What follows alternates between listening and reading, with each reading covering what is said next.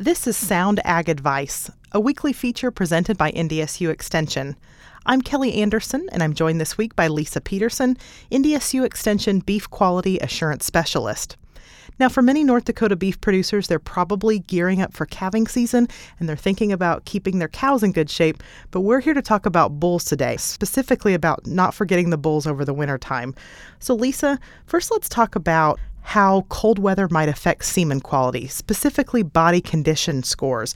If a bull's in thin shape, how might that affect his semen quality over the winter? Yes, Kelli, and you're right. We do tend to forget about the bulls over the wintertime. We throw them in a corral and throw them some hay, and we don't always tend to think about how winter management of bulls impacts their fertility long term. And so you ask about body condition score. We know that bulls that are in a body condition score three to four and even a lower five at breeding soundness exam time have a lower fertility rate than bulls that are in a body condition score of an upper five, six, or seven. And so we really need to think about that nutritional level of our bulls, especially our younger bulls. They're still growing, they're losing some teeth. And so just throwing them some poor quality hay may not be meeting their nutritional needs. So now let's talk about cold weather injury. So when the weather is really cold, should we be thinking about frostbite or other injuries to bulls? Yes. So one of the things we saw last winter in particular was um, frostbite injuries on the scrotums or the scrotal area of a bull. And some work done up in Canada shows that bulls that have a frostbite injury that is larger than a penny one or more of those have significantly lower semen quality at breeding soundness time.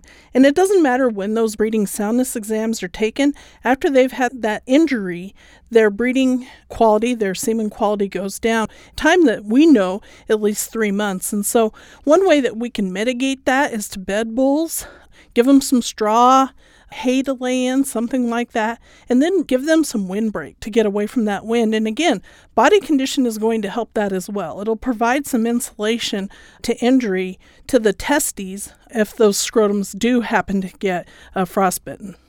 Lisa, any final thoughts on management of bulls over the winter?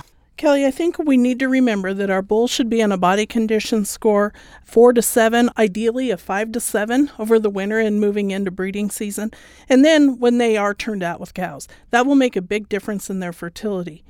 Secondly, I'd encourage producers to maintain young, recently purchased bulls on a similar plane of nutrition as when they were purchased. And I know that it, I guess the urge is to go home and dump them out, but really give them some high quality nutrition and then step them down in that nutritional plane over a longer period of time check the body condition score of your herd sires now, just like your cows. I think it's a, a good time to take an overall look at the nutritional status and the body condition of your herd, and then develop a ration to meet that. Again, provide a windbreak embed those bulls. And remember, within about a month of turnout, when you're going to turn those out, uh, bulls out to breed, to get breeding soundness exams, that will be very important to the long term fertility of your herds. Kelli, now is also a good time to evaluate your bull battery. If there's some bulls in your herd that you would like to cull or move on to market, now is a good time to do that. So look at their feet and legs for soundness. Um, look at their penis and their scrotums for injury, see if they're still sound. Uh, look at their dispositions. If they haven't been wanting to stay home and go visit the neighborhood, maybe now's a good time to get rid of them as well. That way, we don't have to feed them over the winter, and that'll save you on some hay and some feed as well. Great advice from Lisa Pederson, our NDSU Extension Beef Quality Assurance Specialist. We thank her for her time. This has been Sound Ag Advice, a weekly feature presented by NDSU Extension.